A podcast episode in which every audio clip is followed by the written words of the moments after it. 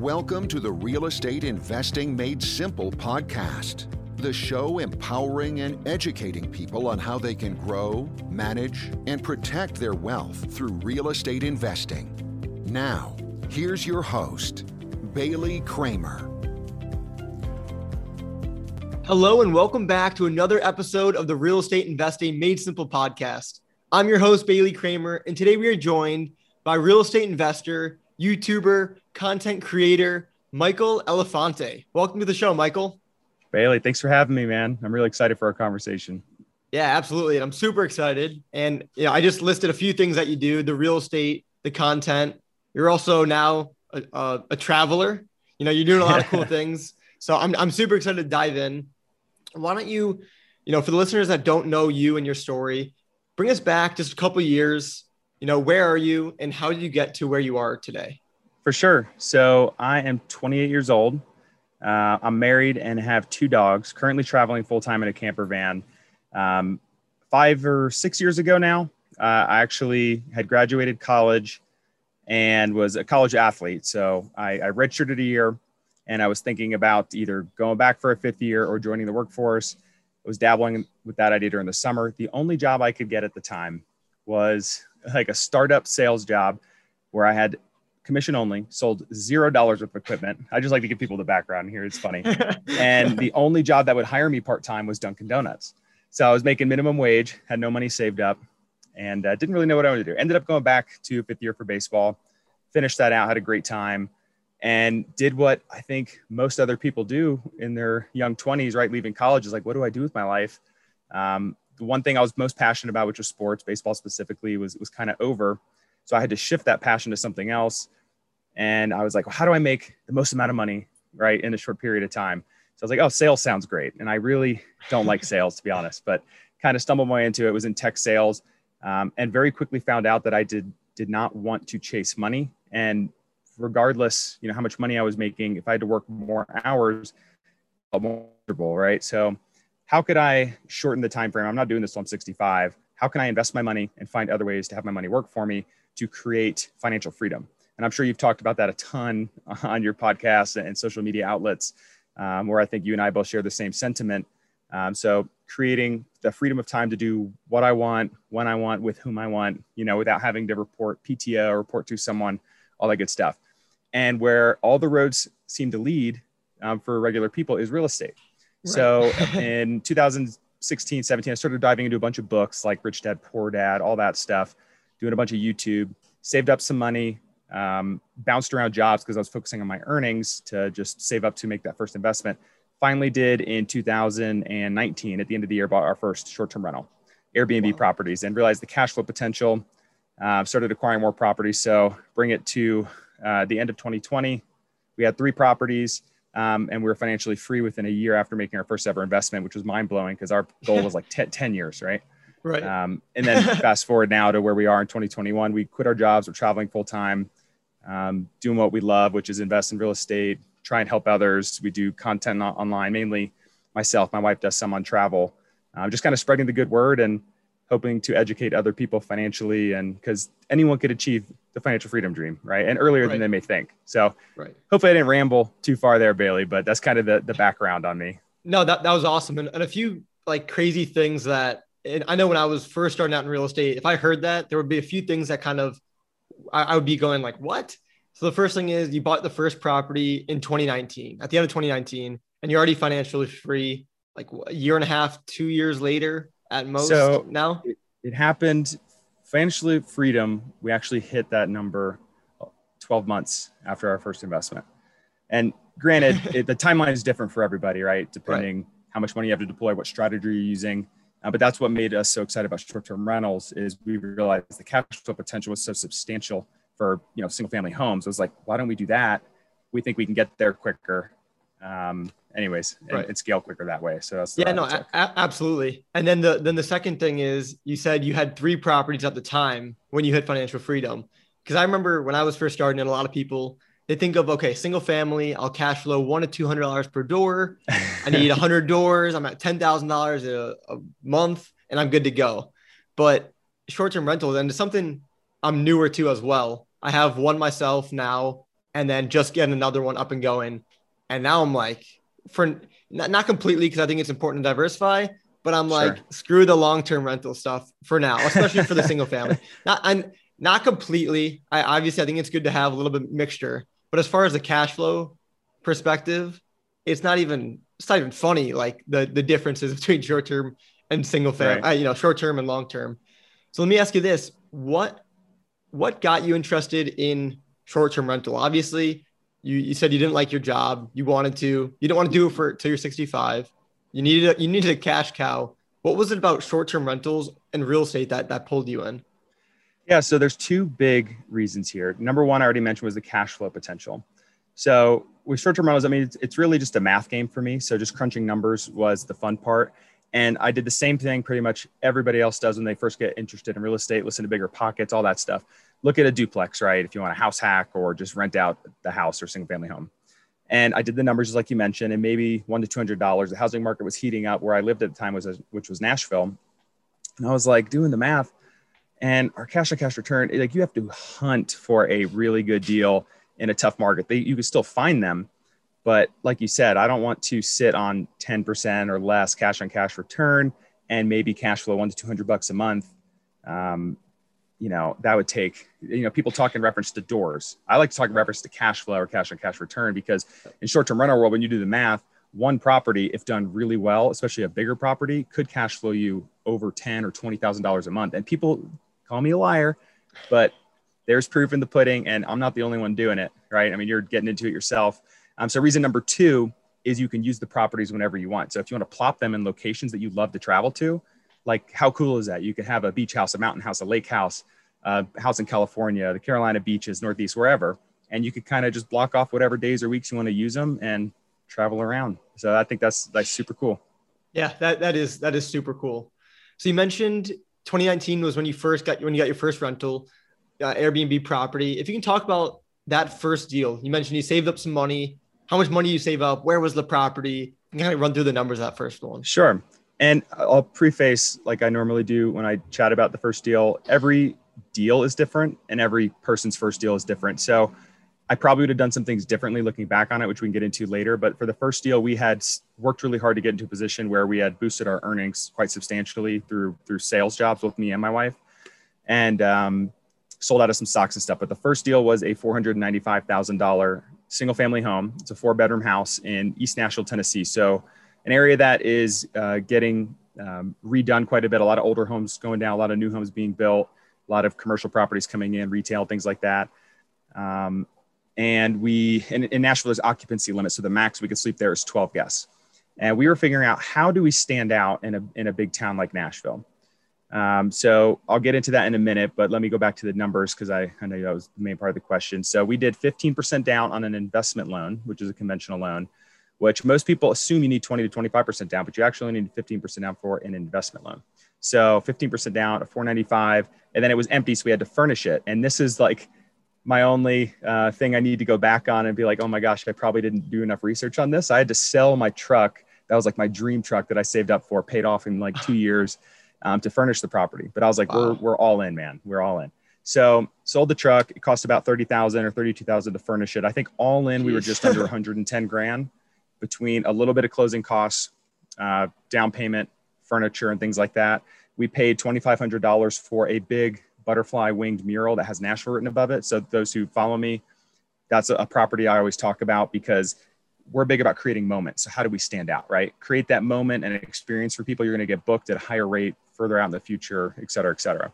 So those are the numbers on it. And in short-term rental world, cash on cash return, my minimum requirement is 25%. Wow. Um, so kind of run the numbers um, and wanted to be comfortable there. And um, then we launched, but those are kind of the background on the finances. And um, I don't know if you want me to dive into anything, anything further. Yeah, no, that, that's super cool. So, you know, this is your, this is your first property and you spent $2,500 on a mural. And I, have seen it. I know it for sure. It paid off uh, more than 25% on that mural, particularly. but what, I guess, what, what made you think, let's do this mural? Let's spend $2,500 on a mural. Like this yeah. on, a, on, a, on a wall piece. Because just starting out, and obviously you went all in, you sold your truck. But to think, to think, you know what? This, bu- this butterfly on a wall it might do as well, maybe not. I guess, I guess what what gave you the idea, the inspiration, and then got you through to actually do it? Yeah, for sure. That's a good question. Um, so there's two reasons. One, understand understanding your target clientele within a market is really crucial. So depending on the market you're in, are you catering toward families? Are you catering toward younger people on vacation, celebrating a special occasion? In Nashville, it's an exploding city. For those who have not been, you should go. It's really fun. There's live music everywhere. Bar scene's crazy. And if you go down Broadway Street, which is where all the bars and music are, you will see hundreds of bachelorette parties every single day of the week, and bachelor parties um, too. But it's it's one of the bachelorette capitals of the world, and we wanted to cater toward that market and create a special moment or memory for these people. Most people cherish photos or videos, right, from a special occasion like a bachelorette. So that was number one. We created the moment. Now, why a mural? Why wings? Um, if you research Nashville, there are murals all over the city. For whatever reason, it's become a thing. So there's probably hundreds of them painted on sides of buildings. A lot of retail and restaurants will have murals painted inside or outside. A lot of them interactive. Uh, there's one in particular that Taylor Swift took a picture in front of that blew up.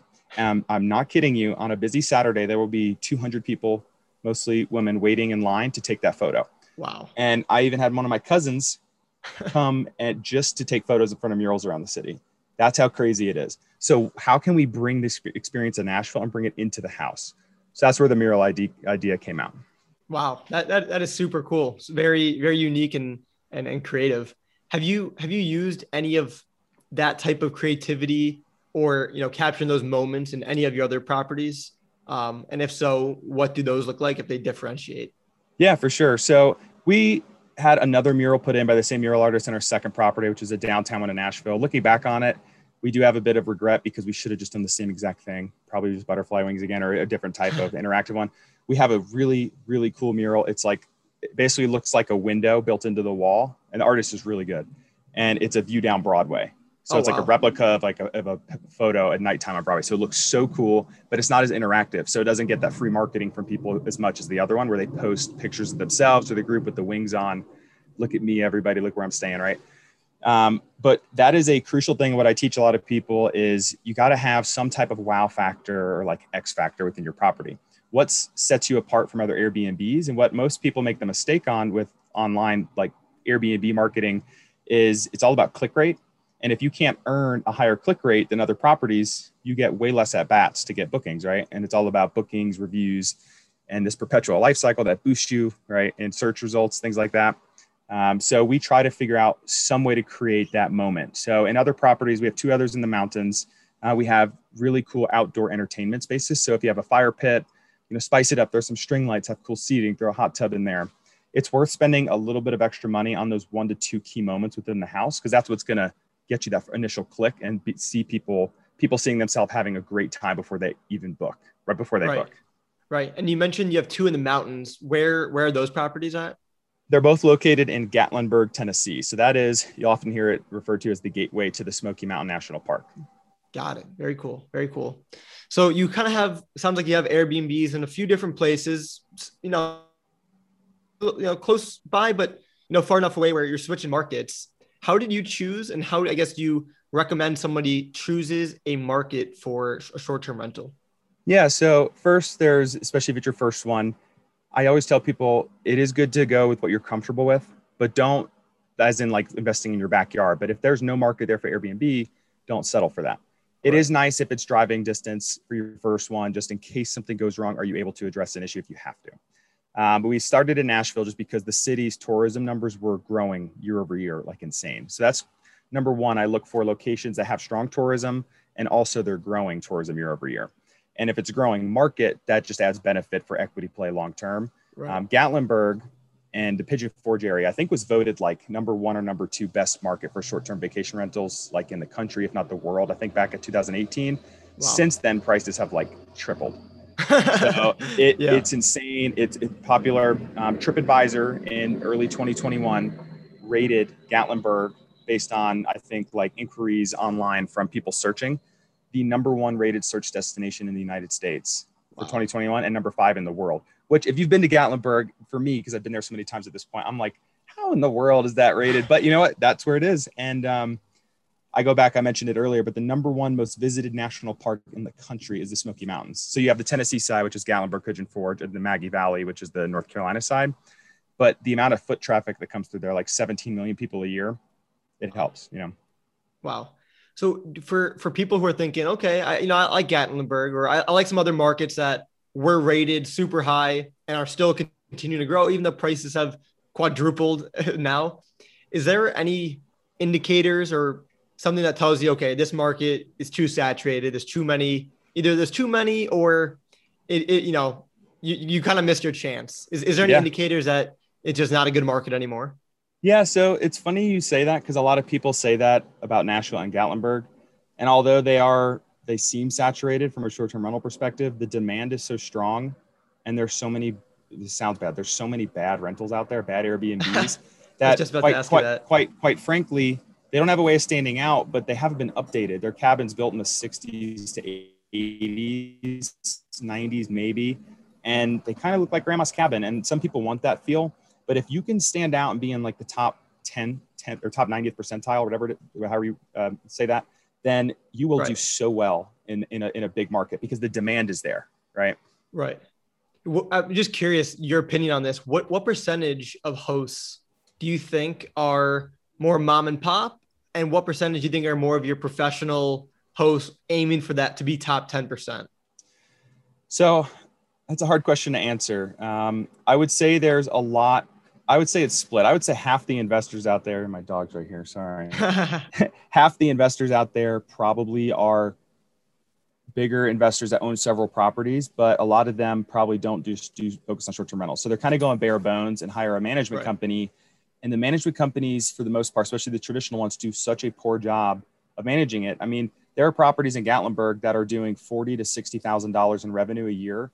When a couple minor changes and better management, it could be doing 120, 150 grand a year. And we've done that with two properties already, taking them from to, from level A to level B. Wow. Um, and then you have like, you know, a lot of people who just have a second home and rent it out on their own time, and right. they kind of fit into that same category. They just want it to be what they want in a house. So they're kind of missing the boat on what people want when they're wanting a cool experience on a vacation. And then you have the gotcha. small subset of people, probably like yourself and me, who are trying to create that really cool experience. And I think you can differentiate. Gotcha. Okay, cool. So you mentioned management. I know with from the difference between long-term rentals and short-term rentals, oh my God, the difference is insane. so my, my long-term, I've a couple long-term tenants now. I've talked to them once when they moved in and they just send the checks. For yep. the short term, I I feel like I'm best friends with this guy now because I've talked to him for way too long. So yeah. you're you're right now, like you mentioned before, you're spending time just traveling all over, and you're still managing the Airbnbs. Is that correct? Yep. Yeah, we still self manage. Right. So I'm like you're like a magician. How do you do it? What's your trick? No. So, so yeah. Yeah. no, ahead. that's the that's the seriously, that's probably the most common question. One of the most common questions people ask is like, I don't know how I'm gonna manage it. Right. And I tell you what, 10 to especially 20 years ago, because vacation rentals have been around forever, like way before the internet, way before Airbnb.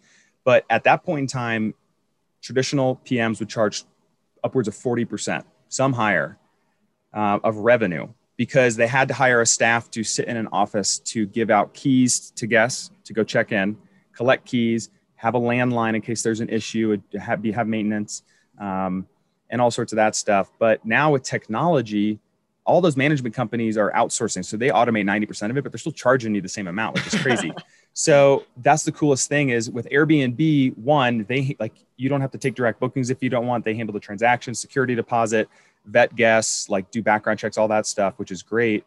Um, but you can use tools like property management softwares. We use YourPorter, but there's other ones out there, Guesty, Smartbnb, where you can automate like 90% of the guest communication, check-in instructions, check-out instructions, um, keyless entry. You can have a security camera, smart locks, like internet, all sorts of cool stuff.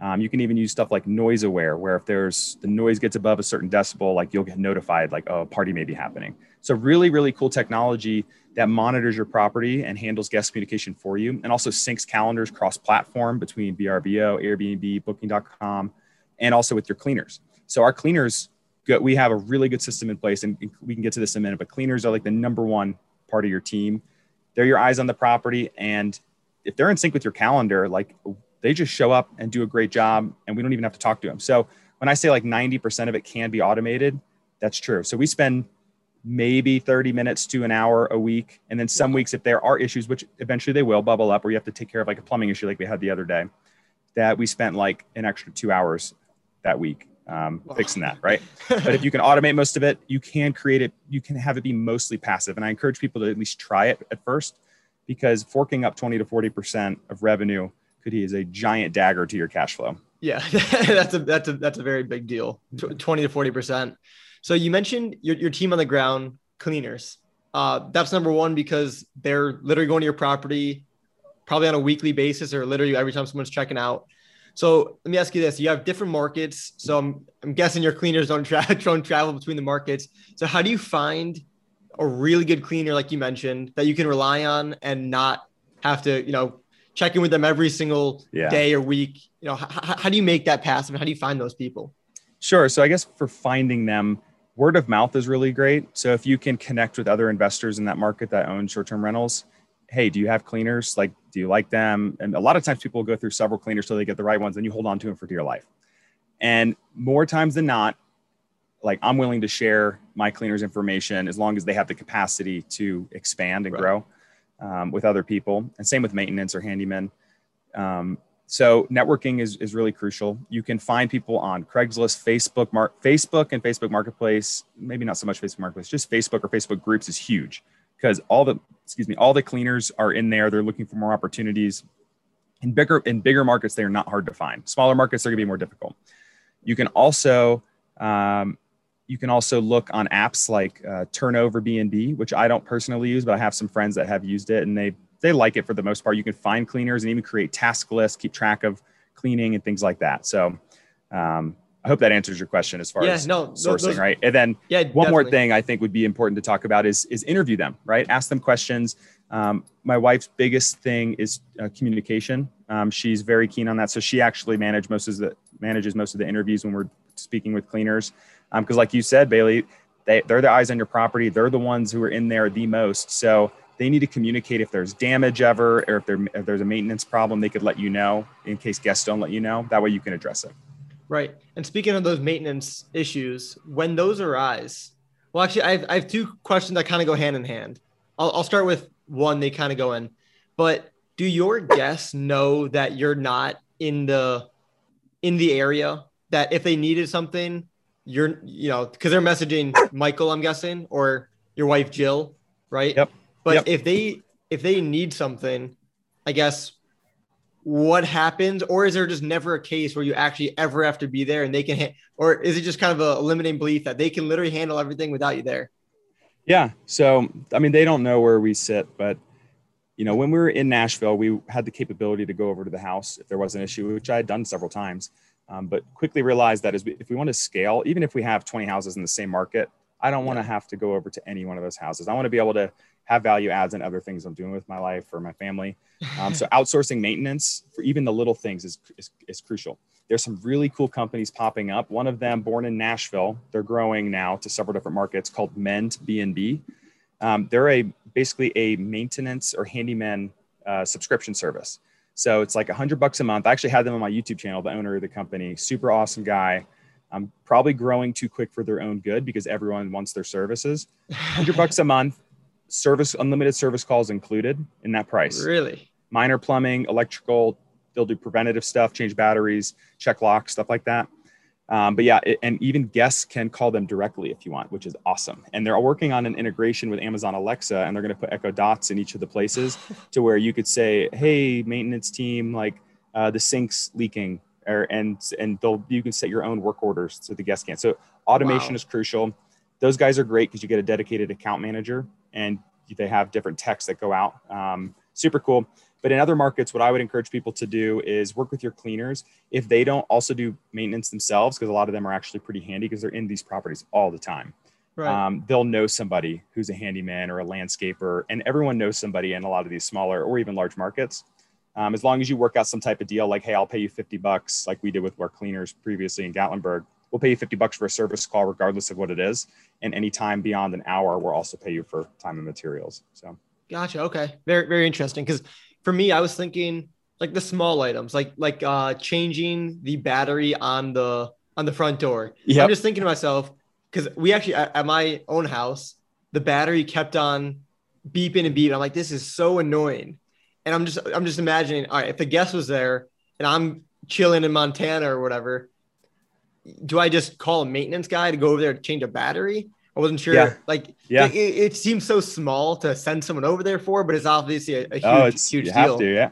So we learned this the hard way. One of our pro- our first property, the battery died for the first time, and luckily we saw it on the ring camera. We kept getting notifications like person, person, person, person. So we check. I'm like, make sure it's not a party.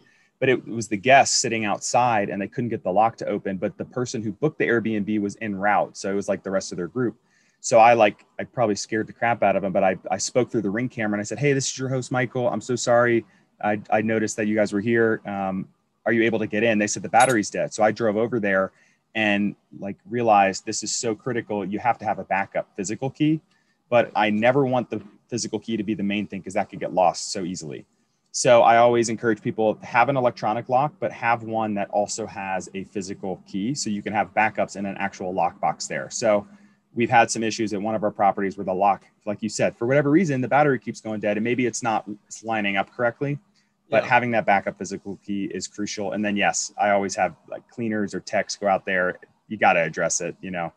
Gotcha. And then did you just have like a closet or some dedicated space at each of these properties for all these little things, light bulbs, door batteries, um, Yeah. uh, you you name it. Yeah, we do have a locked closet at each place, uh, mostly for supplies. Sometimes like backup light bulbs because we want to make sure they're like the same. If we have like Edison lighting in some of our properties, we want to make sure the right light bulb. We don't want like three Right. Edison lights that are dark and then one like LED. It looks horrible, right?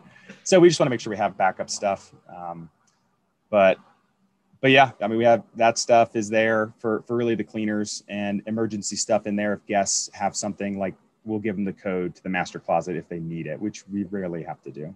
gotcha. Okay.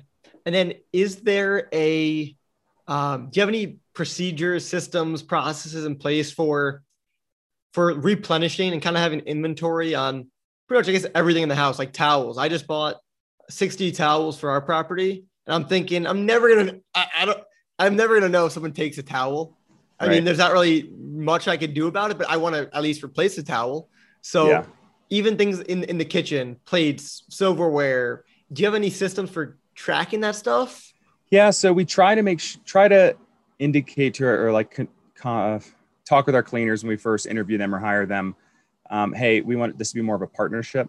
Um, so in Nashville, our so actually I'm going to do this in two parts because in Gatlinburg our cleaners provide all the linens and soaps and everything Oh, nice. and that's part of their service, which is amazing because it's honestly better for them. They could turn more properties in the same. They don't have to wash everything on site. But in Nashville, they wash everything on site, flip everything.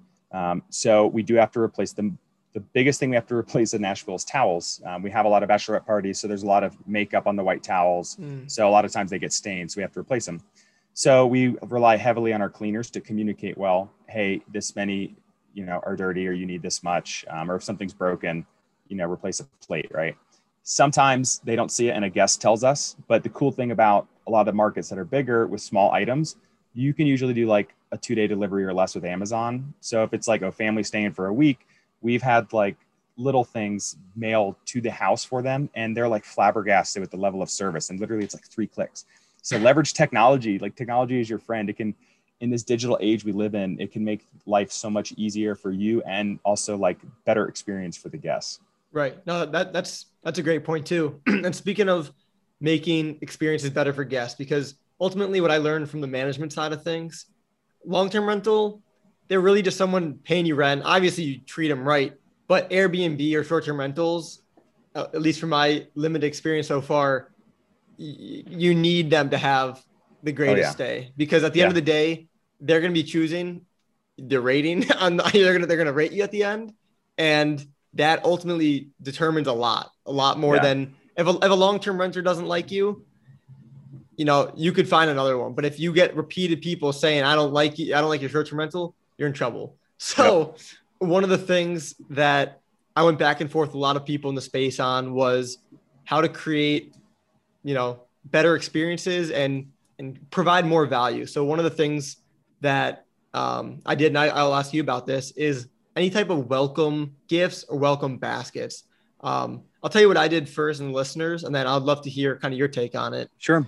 So for me, it was literally the night before the, the tenants were moving in, our first guests. We had a huge, more than $100,000 rehab on this property, and we squeezed it in in about 30 days. It was nuts. We basically said, okay, let's pick a day on the calendar, and that's the day we're going to open it up because we could be working on this place for months. So we said, screw it, we're just going to let people. So we finally had a day where something they were going to move in. I ended up being at that property till about two something in the morning that night. Just the little things, just putting the soaps in the nothing crazy, just the little things. But I was like, all right, how do I make this? I, I we need this. We need a good first review. I, how do we start this off with a bang? So I went to a local pizza place that I like, not like a chain, a local place. I was actually eating that the night before with my parents. So we met the owner and all that. So I went there and said, Hey, we have a Airbnb, gave him the whole rundown. Long story short, he ended up giving us five $25 gift cards uh, for free. Uh, we basically are going to try it out for the month of July and see how it goes. And hopefully we can continue that. So the welcome gift included the $25 gift card. I had a few snacks. I had the welcome book there. And then I also had a little s'mores kit. So like the marshmallows, the graham crackers, the Hershey. I might have went a little overboard. I don't even know. It, they're the they're renting it for about thirteen hundred dollars a night. So I said, if I'm spending 20, 30 bucks, it's not the end of the world. I need them. They're obviously spending a lot. They're expecting a lot. I want them to have a good experience. So that's the long rant on my end on what we yeah. have done so far. I'd love to hear what you guys have done, your thoughts and your comments. For sure. And I think similarly to you, especially with our first one and second one, we wanted to provide a unique experience. Uh, so we usually do like a welcome basket per se, not necessarily a basket, but it has like a couple snacks like Kind Bars yeah. or Nature Valley or something like that. Maybe some mints and a bottle of wine, nothing crazy, and maybe some LaCroix or bottled water. So we did that for a while. Some guests reach out and say, "Oh my gosh, thank you so much for the wine! Yeah. Like it made my day." But 90 plus percent of the guests don't really mention it and don't mention it in the reviews. So we didn't really see a direct correlation with a lot of that. And I think the reason is is because a lot of people going on vacation for like for example, and for me personally, a bachelorette or in the mountains, people are stopping and doing massive grocery runs and alcohol runs before they get to the house. So we actually had a lot of unopened bottles of wine or opened and then like maybe a couple sips taken out of which is wow. fine. You know, it's all part of providing the experience walking in. But I have not seen a direct correlation with a high enough percentage of people like it making their stay or positive reviews. It probably plays into it, like you said, right? Yeah. Um, if you want to provide a premium experience, I certainly encourage people to at least try it out. But we have never done that in Gatlinburg, and we have two houses that are renting for you know a pretty good amount per night. Um, and we have really strong reviews. But I think that is just because we built it into the experience. We want them to enjoy the house itself and have a good communication with us as hosts. And I, I think that in turn has has had positive reviews. Yeah, no, that, that's fair. It's, it definitely be something that we that we try out as well for a little a little little while. Um, sure. My, my my thought process was I wanted to provide a few things that hit them at different times of the stay. So I thought the snacks were great because they, they get there, they might be a little hungry they'll eat them. They're they're cool. They're just their first initial reaction is like, this is awesome. Yeah. And then I was like, all right, gift card is my favorite restaurant in the area. So I'm thinking, and it's a it's a good restaurant. So I'm thinking, you know, if they go there and they are having a good time, they're gonna be thinking about me again. And then I was like, the s'mores, same kind of thing. I'm like, they're gonna be out there having a good time, thinking about the house, and be like, wow, this is great. Yeah. So I for sure. I, that was my that like was my that. thought process. It sounds good in theory. We'll see how it plays out as far as the reviews go. Yeah. Um, I think but, when you, I think the only thing that's prohibiting me from doing it more is as we scale, as long if we're not provide, paying someone to do it, like we could pay our we our cleaners do put that stuff out for us at Nashville still.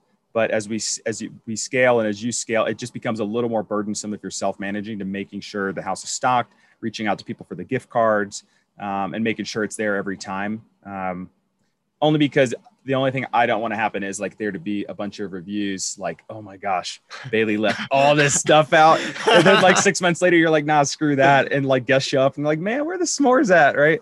Yeah. Um, but you know, I think that's awesome, man. What you're doing. I think providing that extra step and level of experience is going to help you get really strong reviews. And people, like people live and die by reviews. My wife is like, Yeah. if it doesn't have like a four and a half rating, I'm not renting it. Yeah. I'm like, that's a little strict, but yeah. So we try to aim as high as we can, and with reviews, it gets you boosted higher in search. It plays into the algorithm, and the higher you get in search, the more views you get, and ultimately more bookings further out. You can charge more per night, all that stuff. Right. Yeah. And and that, that was that was my, my other thought too was okay, if I don't well the two things. The one if everyone comments in the reviews and then I decide eh, and two, kind of putting more of a system behind it. So I chatted with our cleaner and we kind of verbally arranged something. We haven't we haven't gotten everything in place just yet, but just kind of building the system of okay, we're gonna have a closet with you know already pre-made or kind of lined up stuff. Take one, take one, take one, and put it on the table. We're gonna have to kind of reorder that stuff. So there are some complexities. Then I was thinking, oh, we could just order to the house. And then I thought a guest is gonna open up a, is gonna see a package. They're gonna open it, or maybe they won't. But if they're gonna they're gonna open it, see a box full of snacks, and say, Bailey, thank you so much for the snack. I'm like, no, that wasn't for you. You so you could send it directly to the cleaners if they're open to that. Yeah. We send stuff to our cleaners, but just make sure you get the okay. Yeah, yeah, First. no, that's a good call too. yeah, so just those just those little things. So um the next area I want to talk about real quick is the social media side of things. I know you mentioned because it's funny, you mentioned a lot of metrics, rankings, all this stuff. I'm like, that kind of sounds the same, same types of things in, in, in the social media world, especially YouTube at least, and um, obviously TikTok and, and the rest.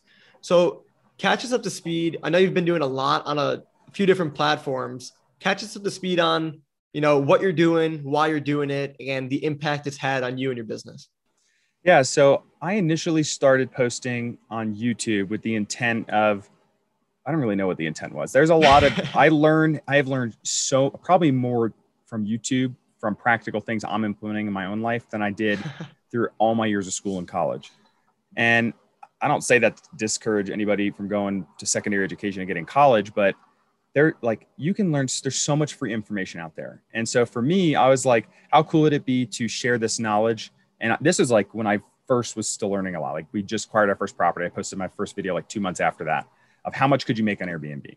Got an okay amount of views, and, and YouTube's hard, as you know. Like it's it's slow growth, um, but just walking through the steps on how to successfully invest, and honestly being open and transparent about the numbers, because a lot of people in real estate will go on YouTube and have really clickbaity things on all social platforms, and that's there's nothing wrong with with selling courses. I do it, um, and selling education, but I feel like there's too many people out there not providing the full level of transparency and value um, to where it almost seems like a little fishy. So for me, and I get a lot of positive feedback from people. Some people are like, "Oh, bragger," but like I, I literally just say, I just want to be transparent because it like it happened for me. I swear it can happen for anybody, right? Right. So I started doing more videos talking about the numbers, the cash flow each month, the return on investment, how we evaluate properties, and sharing that knowledge. And then now it's coming full circle because it's been a year and a half since I posted my first YouTube.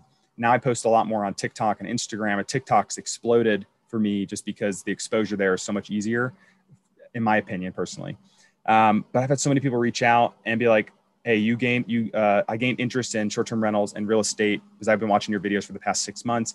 I just invested in my first one. It's cash flowing two grand a month, five grand a month. Like it changed my life, and like that like gives me goosebumps. And I didn't originally think I was gonna have those types of responses, but passing along information, especially in the real estate community, comes full circle because people have are, are so open about sharing information in real estate, which I think is the coolest thing. Um, but having other people, you know, gain knowledge and value from what what you put out there is super rewarding. And then it comes full circle, and I'm sure you might want to dive into this, but like now I'm able to monetize on all of this stuff that I had no idea or intention of ever monetizing on in the first place. So it's just like it's almost like a good karma thing for me, you know. Yeah, no, absolutely. And, and you've been you've been crushing it on on all the platforms that I've seen you on so far. And I saw speaking of monetizing the the Stan with me link, it's kind of like the for those who don't know, it's like the um what are the other links called? Like Linktree kind of. Like yeah, it's like it's like Linktree similar. I saw you posted a Linktree and or uh, a um a Stan with me. And I was like, oh, what is that? So I created a Stan with me now. And Nice. um it's it's just it's another cool thing to just have up there. Um kind of like complimenting and driving people to different areas. Not cool, just a just a cool thing, and, and got the inspiration from you from that actually. So awesome, so um, cool. Yeah. Well, yeah. John, John, John, the guy who created Stan, super good guy. So any creators out there listening are interested in, I don't know, monetizing or or just direct helping people find other resources that you offer, look up Stan with me. The platform is super cool. Yeah, Stan is S T A N. Mm-hmm. I think then with me dot. Yep. You know, there's some dots in there, but Stan with me. Yeah, mm-hmm. super cool platform. So you know you're doing great on these platforms. What's kind of the goal? What's the direction? Do you have a goal on a certain platform? It, it, what kind of what direction are you heading to with the social media? Yeah, so the sentiment still stands that I just want to be open and share information with people out there and be transparent and encourage others that they can achieve financial freedom and greatness in whatever they want to do. Because I feel like in a world of social media where people see a lot of the time see a finished product, right? You see professional athletes play on TV, you see the finished product. You don't right. see all the hard work that goes into it. So being open and sharing with people the process, I think, is really important. Um, but like I said before, it's opened up a lot of really cool avenues for me that I never had intention of doing any content, right? But um, through YouTube, I'd love to grow YouTube substantially. Uh, there's obviously you can make money through ads, um, but you have to build a strong following first and build that connection. So you have to right. put in the work up front. But then there's other ways by doing affiliate marketing with products that you use and love every day. You can encourage other people to use them, and they they get rewarded for signing up. Right? There's incentive there. Um, I've been able to create educational courses on real estate investing. I have one that's like a basic, holistic real estate one-on-one, how-to strategies, all sorts of stuff, build your foundation. And then one that has really exploded for me is Airbnb Investor Academy, um, which I honestly put off making for a long time because I was never wanted to be like a course guru, but I had so many people reach out asking me if I could provide them a step-by-step guide or mentorship, and I just don't have the time of day to just do that. Right. So I was like, all right, fine, I'll build the course. Um, and the person who encouraged me to do it, he was the first beta student, and he got his first property, and he's cash flowing like just shy of six grand a month. So like Sweet. seeing him, and now there's a ton of people on the course and are doing really well. And just having people say like, "You changed my life." Like I didn't do anything. You put in the work. Like I just provided the blueprint of what I've learned over the past few years. Right. All that coming full circle is super rewarding. So I'd love to just continue to grow and just see what happens organically. Wow, super super cool, awesome. Is there? We have a few more questions in, in the big four round, but is sure. there any until then? Is there any last things you want to mention about Airbnb, your journey, social media? or anything that we have or have not talked about? Yeah, I would say, you know, someone mentioned this to me a while ago. I think it was my dad actually, which is which is ironic because he's not really on social at all as a consumer, definitely not as a creator. But he made a comment. I don't know if it was one of his clients that said this to him or not, but he told me he's like, in this world, you either are a consumer or a creator. And that kind of stuck with me. And I was like, well, how many of us burn hours a day on our phone? Look at your screen time. I'm guilty of it. And I was like, if we're doing that, you might as well burn some hours pushing content on things that you enjoy doing in your life because you never know other people might like watching it. And who knows what can happen and you can monetize off it. So if you're curious, I say just do it and stick with it. Be consistent, just see what happens. Um, if you hate it, stop. If you find enjoyment in doing it, keep doing it. Figure out a way to monetize. It could be a great way of, to form passive or relatively passive income.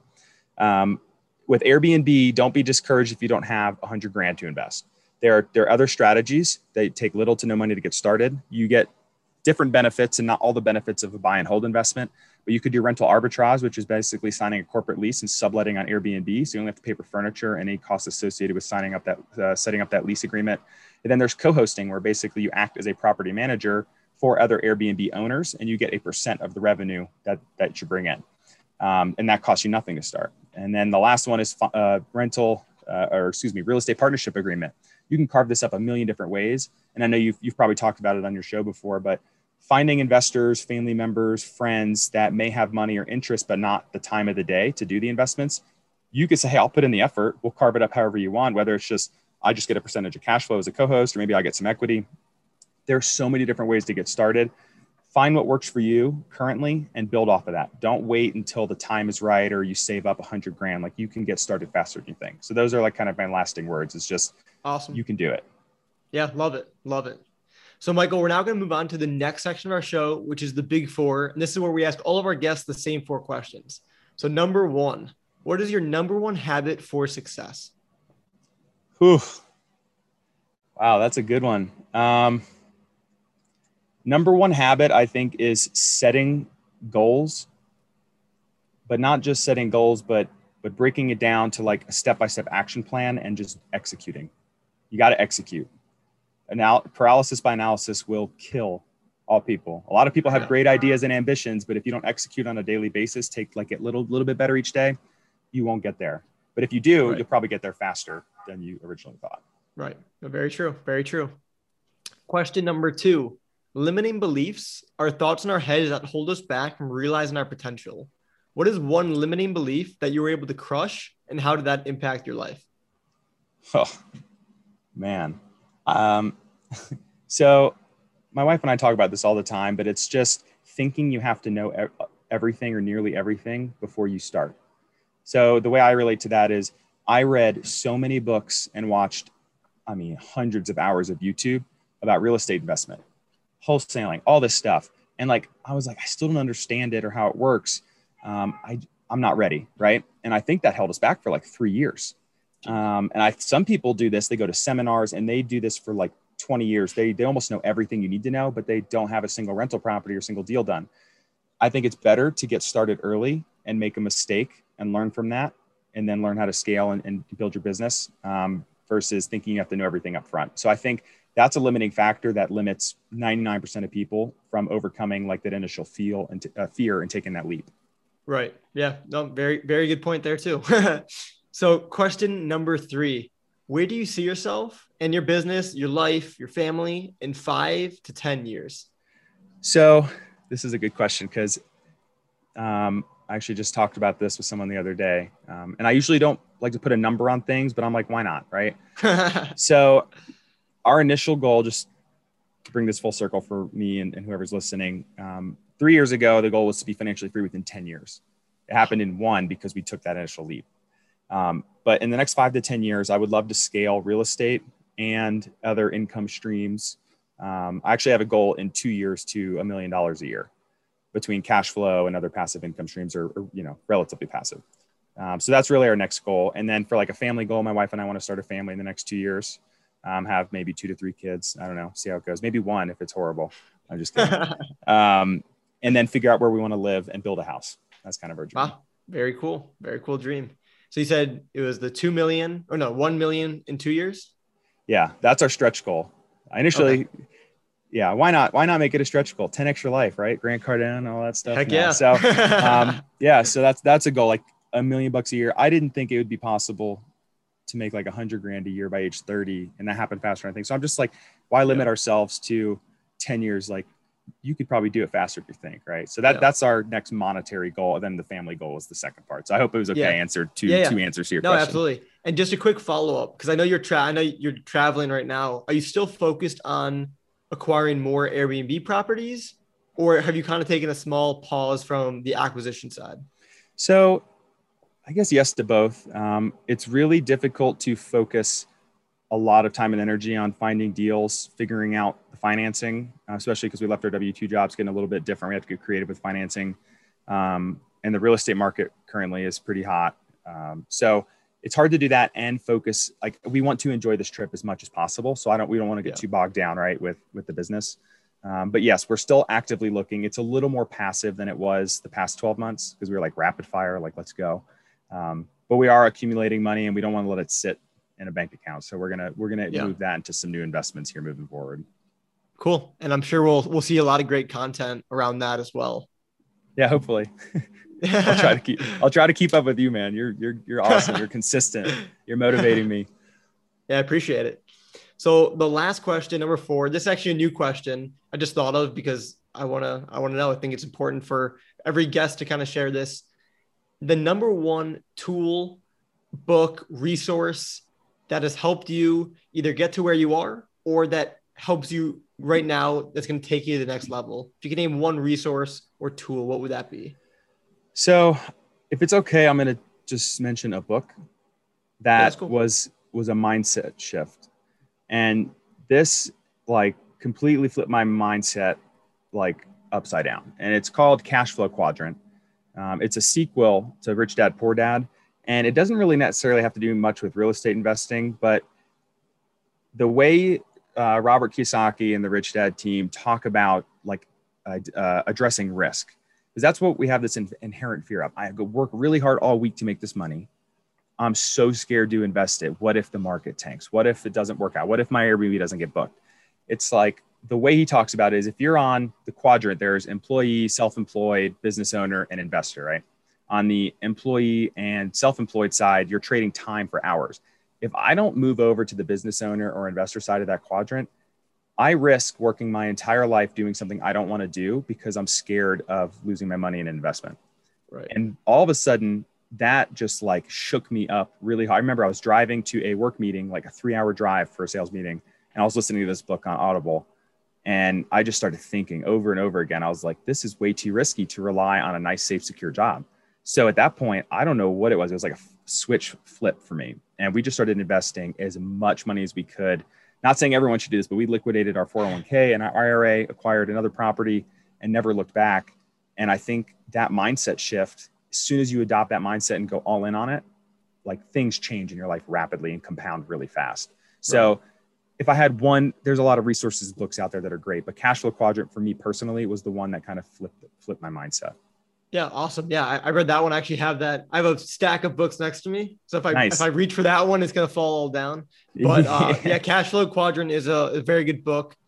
It's, with the mindset, like you said, you really, I think all the Rich Dad books do this well. They really just break down super simply. Like you can't really argue against like the very basic things he, he's saying. Right. And he's he's true. He's like, if you do this, you're gonna be stuck there forever. There's you know, but if you do this, you can have the at least have the chance, you know. So I, I agree. Cash flow quadrant and any any book from from Kiyosaki is is awesome. So um, Michael, last question for you is where can the listeners get a hold of you? Yeah, um, you can find me on most most. Oh, dog shaking his head. Sorry. Um, you can find me on most social outlets, social media outlets. Um, if you look on Instagram or TikTok, uh, it's m elefante six. Um, and then through those, you can look at my bio, and there's links to all my resources and, and YouTube. On, on your Stan with me. On the Stan with me platform, yeah. So if you guys want to check out that that platform, it's there, and it's in your bio too, Bailey. So that if you guys have interest in using that too, check it out.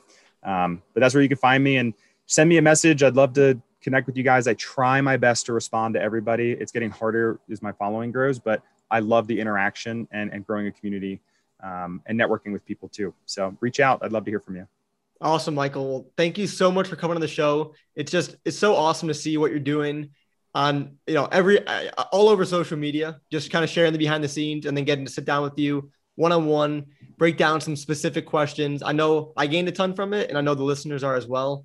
So just want to say again, Michael, thank you so much for coming on, and looking forward to seeing all the crazy and awesome big things that you do. Thanks, Bailey. Likewise to you, man. Keep it up. Thank you for listening to the Real Estate Investing Made Simple podcast. For more resources or to connect with us further, please visit our website, www.baileykramer.com. We'll see you next time.